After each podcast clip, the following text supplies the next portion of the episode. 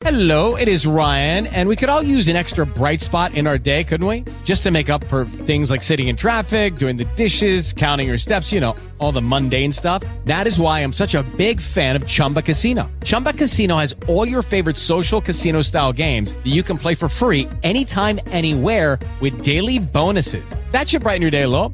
Actually, a lot. So sign up now at chumbacasino.com. That's chumbacasino.com. No purchase necessary. VGW Group. Void were prohibited by law. See terms and conditions. 18 plus. It's time for the legendary Law and Order stories of the Wild West. This podcast features a forensic psychologist that looks at the history of the most infamous and famous outlaws and cowboys of the Wild West. So sit back, partner, and take a listen.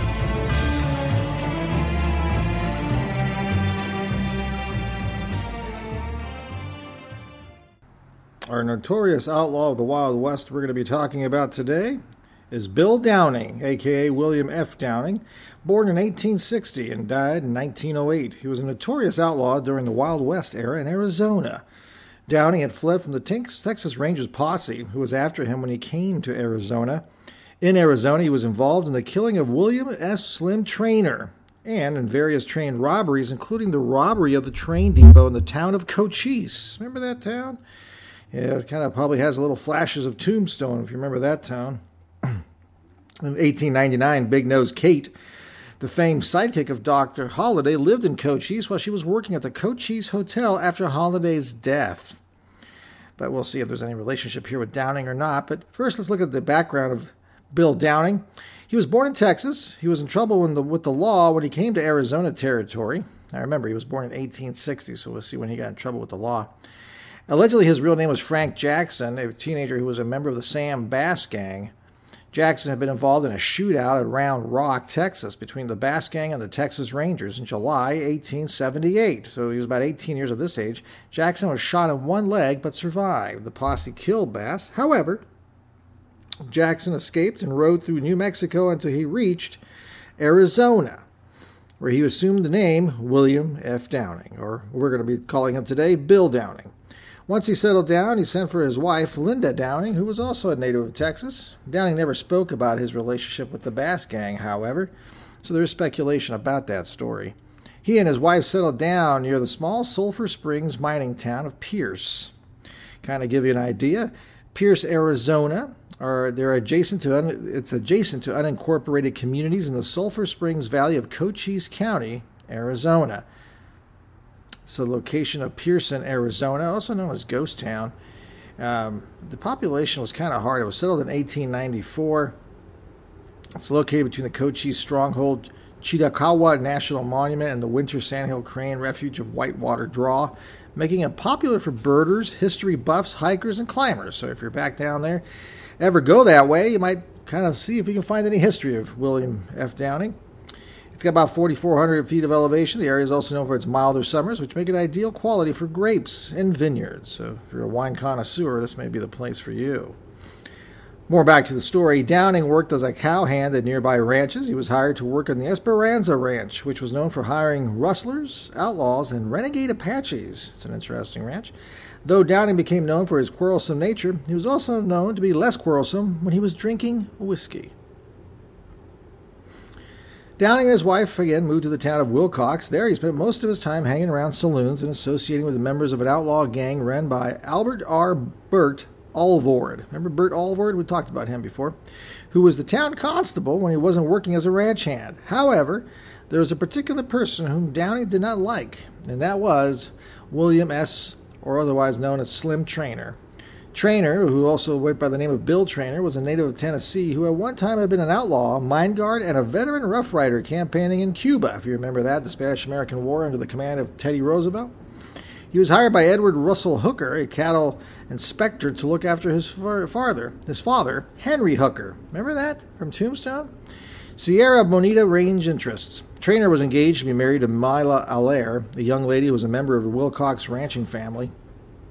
Let me go backtrack a little bit because I messed it up, and I know sometimes I do that. Um, so we go back. Downing was hired by Edward Edwin Russell Hooker, a cattle inspector, to look after his father Henry Hooker and the Sierra Bonita Range interests. Back to the story. He suspected Downing, this is a trainer, of stealing cattle and rebranding them. As such, he made it known publicly that Downing was a rustler that he was looking for him. On the evening of May 19th, 1899, so Downing now is probably about 29 years of age, Trainer and his friend Henry Taylor, an off duty bartender, walked into Tom Fulgham's Elite Saloon on the corner of Maley and Haskell Streets. Some witnesses say that Downing came in after Trainer, while others claim that Downing was already in the saloon. This is the issue with eyewitness testimony. Even today, there seems to be a lot of discrepancies. They've done a lot of studies where they show people the same exact video of a car accident or of a robbery. Sometimes people add clothing, like hats that were never there, or maybe different colors. When there was actually a green hat, people, eyewitnesses, will say it's a red hat. Not everybody, but the accuracy, the accuracy level of eyewitness testimony is pretty low. So it doesn't really surprise me that some people saw Downing there before or after Trainer. That's very common when it comes to eyewitness testimonies. Witnesses to the events that followed stated that when Downing walked in, Trainer dropped his right hand as if going for his gun. Four shots rang out from Bill Downing's pistol, and Bill Trainer lay dead on the barroom floor, shot through the head and chest. Downing was arrested, and during his trial, he claimed the following Quote, I accepted Taylor's invitation to take a cigar, and as I answered, Trainer whirled around as, through, as though he went after his gun. As I stepped up to the bar, I was watching him on account of the threats he had made, and I looked outside. I thought it was a life and death matter and drew my gun and jerked Thomas Burt's back so as not to shoot him and commenced shooting. I am not certain as to how many shots I fired. End quote. By the way, that's very common, especially for law enforcement and military, but usually law enforcement, when they engage in a what they call an OIS, an officer involved shooting, a lot of times they don't remember. I've spoken to several officers that thought they fired maybe five or six shots, and they fired maybe 10 or more. Sometimes they think they fired only two or three shots, but they fired six. It's really hard when you're in the middle of a shooting. What ends up happening is you have physiological changes. You have what they call tunnel vision.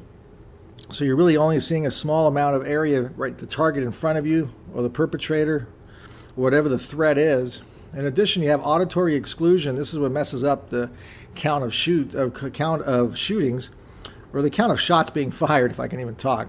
The sh- count, the counting of shots being fired. Auditory exclusion means you only hear certain things. That's what people can be yelling at you in the middle of a shooting. You hear people yelling at the cops, "Hey, look out!" They don't hear that most of the time. Now, I did talk to a Green Beret once who said he was a doctor as well. He was a medic in the Green Beret an Alpha, I think it was 18 Alpha. And what he said that uh, for him that helped is looking to the right or to the left, I can't remember which side, and that seemed to alleviate the auditory exclusion and able, able to hear what's going on around him. So again, they get auditory exclusion, they get tunnel vision, they also their their um, fine motor skills become compromised, so it's really difficult to handle a gun at that point. Now you can get better at this and reduce the effects, but the effects always happen. So it's not uncommon for somebody like Bell Downing here when he says, I'm not certain as to how many shots are fired. So I threw a little bit of um, background on that. Constable Alvord testified that he took the pistol and built off the person of the deceased. He continues to state that he found the pistol loaded with five cartridges and on one empty chamber. The pistol was in the scabbard when he took it off the deceased. No one took and checked Downing's gun. According to the constable, Trainer's body bore wounds from three bullets. One had torn through his breast and exited his shoulder, the other two had penetrated his skull. It's pretty good aim. The coroner's jury found that Downing was acting in self defense and was justified. By the way, folks, if you don't know, I am a consultant in forensic psychology and I teach on criminal behavior. So sometimes I'll throw in that expertise into this particular podcast. The constable, Burt Alvord, was hired by the town of Willcox to police the boisterous cowboys in the area because of his reputation of being a bad man in Tombstone. Well, it looks like Cal Alvord hired Bill Downing and Billy Stiles. Remember Bill Stiles as deputies, together with the newfound legality, they would be able to pursue their criminal careers without arousing the suspicion of the town folks. Among the members of the newly founded Alvord Stiles gang were local cowboys such as Matt Burts, the Owen brothers, and Jack Dunlap. They conspired to hold up the Southern Pacific's westbound number 210 train that stopped at Cochise Station at Cochise Junction. In order to carry out this mission, Downing burglarized the Soto brothers' mercantile store in Willcox where they pilfered dynamite. Subsequently, Downing and the gang burglarized a mining camp in Dos Cabezas, where they stole additional dynamite, plus explosive caps and fuse. The date for the robbery was all set, September 9th of 1899. Downing was about 29 still. It was Downing's responsibility to tend to the horses. Stiles and Burt's were to stop the train at Cochise Station and proceed with the robbery. They held at gunpoint the engineer, the fireman, the mail clerk, and a Wells Fargo man. The safe inside the express car was blown up. Their first heist was successful. They made about 2,000 to $3,000 in cash and jewelry. Think about this. This is over a hundred years ago. That's, that's a lot of cash. I don't know if you know what even equates to today. Maybe a couple hundred grand. Alvord organized a posse when the news of the robbery reached Willcox. He sent the posses in all directions except the right one. Downing, Burt's, and Stiles stashed everything in Burt Alvord's chicken house in Willcox, and when they joined the posse, as expected, the posse didn't find anything. The stolen goods were removed from the chicken house and stashed in Bill Downing's ranch near Pearce. The only member of the gang that took his share was Matt Burt's, who headed to the state of Oregon. On February 15, 1900, the Alvord Stiles gang attempted a second major robbery, this time in Fairbank, Arizona. The members of the gang who participated in the holdup of the New Mexico and Arizona's northbound on the Nogales to Benson line were Jesse Three Finger Jack Dunlap, Tom Bravo Juan Yoas, Robert Brown, and Joe Lewis Owings. However, they were unaware that Jeff Milton, a Wells Fargo Express messenger, was aboard the train that day. Milton was an ex Texas Ranger and had a long career in law enforcement. The gang's attempt to rob the train failed because of Milton's intervention. He fired his gun and shot Jack Dunlap, despite the fact that he himself was wounded with a bullet in his left arm between the shoulder and elbow, which shattered the bone and left his arm useless. The gang fled the scene and left Dunlap behind. Not very kind. When a posse from Tombstone arrived and found Dunlap, he decided to cooperate and told them the names of those involved in the attempted but failed robbery. Dunlap died shortly after the encounter, but not before, implicating Alvord, Stiles, and Downing as the planners of the robbery. Downing and some members of the gang were arrested and sent to jail in Tombstone, since he had been implicated in the earlier robbery at Cochise as well. At the time, train robbery was a capital offense in Arizona. Downing's trial was set for December 10, 1900, in the Tombstone Courthouse.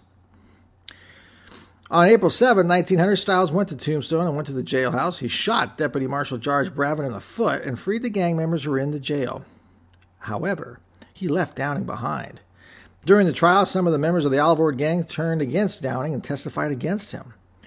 Sounds like we have a patsy, folks. Stiles and Matt Burt's were among those who testified for the prosecution. However, the majority of the jurors believed the capital punishment was not justified in cases where there were no deaths. The jury foreman announced before Judge Russell Davis that even though the jurors believed Downing was guilty, they refused to return a guilty verdict because of the capital punishment issue. Even though Downing was acquitted in the robbery case, he was found guilty of interfering with the U.S. mail in a federal charge and sentenced to 10 years to be served in the Yuma Territorial Prison. It was built by prisoners in 1875. The prison opened while Arizona was still a U.S. territory, and the conditions in the prison were pretty harsh. Downing served a total of seven years in prison and was finally released for good behavior. They said he was a uh, model prisoner, according to the warden at the time. Downing returned to Willcox upon his release from prison and opened a saloon, which he named the Free and Easy Saloon on the corner of Maley Street. Willcox at the time had an ordinance which forbade gambling, prostitution, and the serving of alcohol to women. Downing was one was known as one to defy the law, and he hired prostitutes who were highly skilled pickpockets. The constable at the time, Bud Snow, and Ranger Speed arrested Downing for serving women at the Free and Easy. Downing encountered Arizona Ranger William Slaughter Billy Speed before. Speed was among the jurors who acquitted Downing in the 1899 killing of William S. Slim Trainer. Trainer remember that one? Despite that, they became bitter enemies. Downing pleaded guilty and paid a $50 fine. The very next day, though, he was arrested again, this time for assaulting a barber. Again, he pleaded guilty and paid a fine for $10. The citizens of Willcox actually got tired of Downing, and they sent a citizen's petition to Harry Wheeler, the captain of the Arizona Rangers, requesting protection from the drunk and unruly saloon keeper. Wheeler received word that Downing had threatened to kill any officer who interfered with him. Thus, Wheeler ordered his men to kill Downing on the spot without any hesitation. Downing, who had problems with Cuco Leal, a prostitute who lived in a saloon, He went to the office of Constable uh, Snow to complain and to ask that she be removed. I'm sorry, she went to the officer office of Constable Snow to complain and to ask that she be removed from his saloon. At the same time, he also warned that if Ranger Speed ever stuck his head inside of the door of his saloon, he would shoot it off. The following day, a saloon customer complained that someone had stolen some of his money. Downing jumped to the conclusion that it was Cuco. He confronted and beat her. She then ran to the ranchman's corral saloon, whose owner was George McKittrick, a rival of Downing. McKittrick told Leal to stay in a saloon and stay clear of the free and easy one. McKittrick then went to Justice Page and told him about the Downing Leal situation. Page issued a warrant for Downing's arrest and handed the warrant to Constable Bud Snow. The constable went to Ranger Speed's house and asked him to join in presenting the warrant. The following morning, Downing was in his saloon drinking whiskey. He decided that he would show up in Judge Page's office to discuss the Leal situation. He got up to go and at the same time left his gun behind. When he stepped out the door, he noticed that Constable Snow was heading towards the saloon and he ran back inside.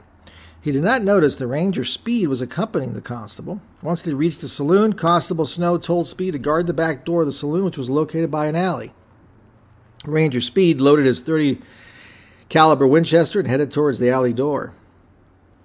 Downing thought that the constable would come in through the front door and decided to leave the saloon through the back. When he went out the back, he came face to face with Ranger Speed. The ranger ordered him to surrender, but Downing made a gesture as if he was reaching for his gun, forgetting that he had left his weapon in the saloon. The ranger then raised his Winchester and fired. The bullet from Speed's rifle entered through Downing's right breast, punctured his right lung, and exited beneath his right shoulder blade. He died immediately. So that was the quick demise of Downing. Arizona Ranger Captain Wheeler made the following remark. This is the first time, this is quote, first time I have known a dead man to be without a single friend, and the first time that I have known a killing to meet absolute general rejoicing in all of a town. End quote. The coroner's jury found that the shot fired by Ranger Speed was in the performance of his duty as an officer and was justified in the act and exonerated from all blame in the matter. That's our story about Bill Downing. Next time, we'll probably talk about Jesse Three Finger Jack. We'll see what that's all about.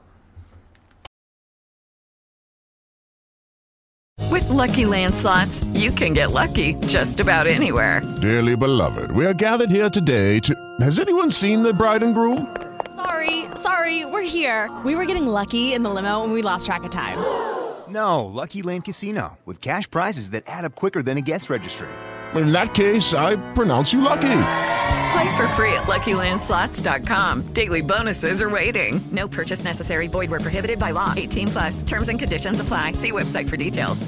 You've worked hard for what you have: your money, your assets, your 401k, and home. Isn't it all worth protecting? Nearly one in four consumers have been a victim of identity theft. LifeLock Ultimate Plus helps protect your finances with up to three million dollars in reimbursement. LifeLock alerts you to identity threats you might miss, and if your identity is stolen, your dedicated U.S.-based restoration specialist will work to fix it. Let LifeLock help protect what you've worked so hard for. Save 25% off your first year on LifeLock Ultimate Plus at lifeLock.com/slash-aware. Terms apply.